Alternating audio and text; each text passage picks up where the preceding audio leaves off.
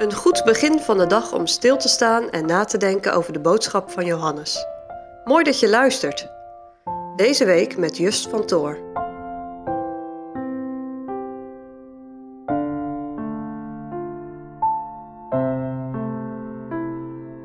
Vandaag is het thema Johannes de Doper, een stem. We lezen de geschiedenis in Johannes 1, vers 19 tot en met 28. En ik lees nu vers 19 tot en met 23. En dit is de getuigenis van Johannes. Toen de Joden, enige priesters en levieten afzonden van Jeruzalem, opdat ze hem zouden vragen: Wie zijt gij? En hij beleed en logende het niet, en beleed: Ik ben de Christus niet. En ze vraagden hem: Wat dan? Zijt gij Elia? En hij zeide: Ik ben die niet. Zijt gij de profeet? En hij antwoordde: Nee. Ze zeiden dan tot hem: Wie zijt gij, opdat wij antwoord geven mogen, degene die ons gezonden hebben? Wat zegt gij van uzelve? Hij zeide: Ik ben de stem des roependen in de woestijn, maakt de weg des Heren recht, gelijk Jesaja de profeet gesproken heeft.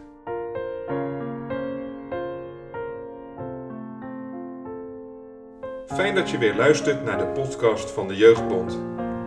We gaan deze week nadenken over het tweede deel van Johannes 1 en het begin van Johannes 2. We kunnen het werk van Johannes de Doper wel heel bescheiden noemen. Hij begint niet te preken op het tempelplein in Jeruzalem, maar bij Bet Abara. Dat betekent huis van overgang. Het was een plaats waar mensen de rivier overstaken.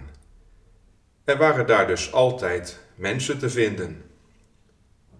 Het nieuws van het preken en vooral het dopen heeft de aandacht van het Sanhedrin getrokken. De Joodse raad die vooral verantwoordelijk was voor de eredienst in de tempel. Wie is deze nieuwe prediker? Wat heeft hij te vertellen?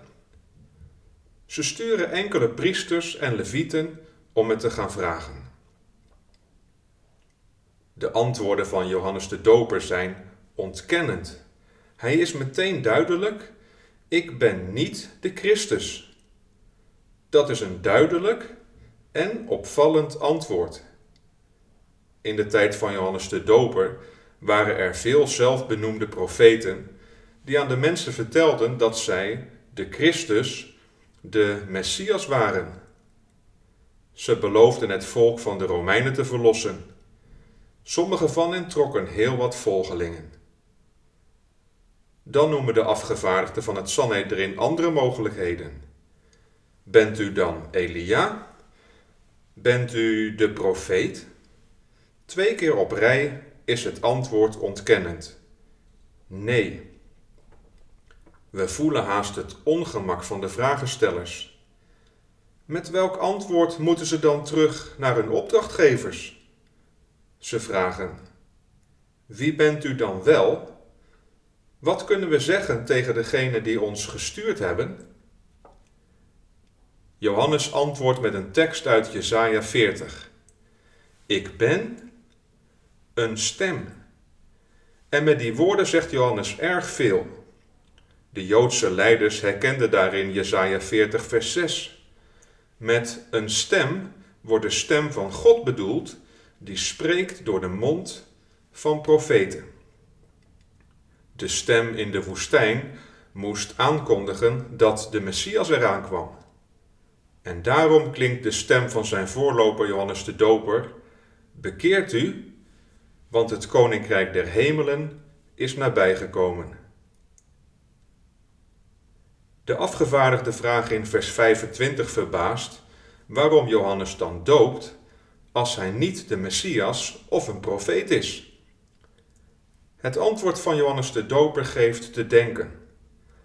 Als voorloper van de Messias doopt hij met water, omdat, zoals we morgen zullen zien, zo de Messias bekend zal worden.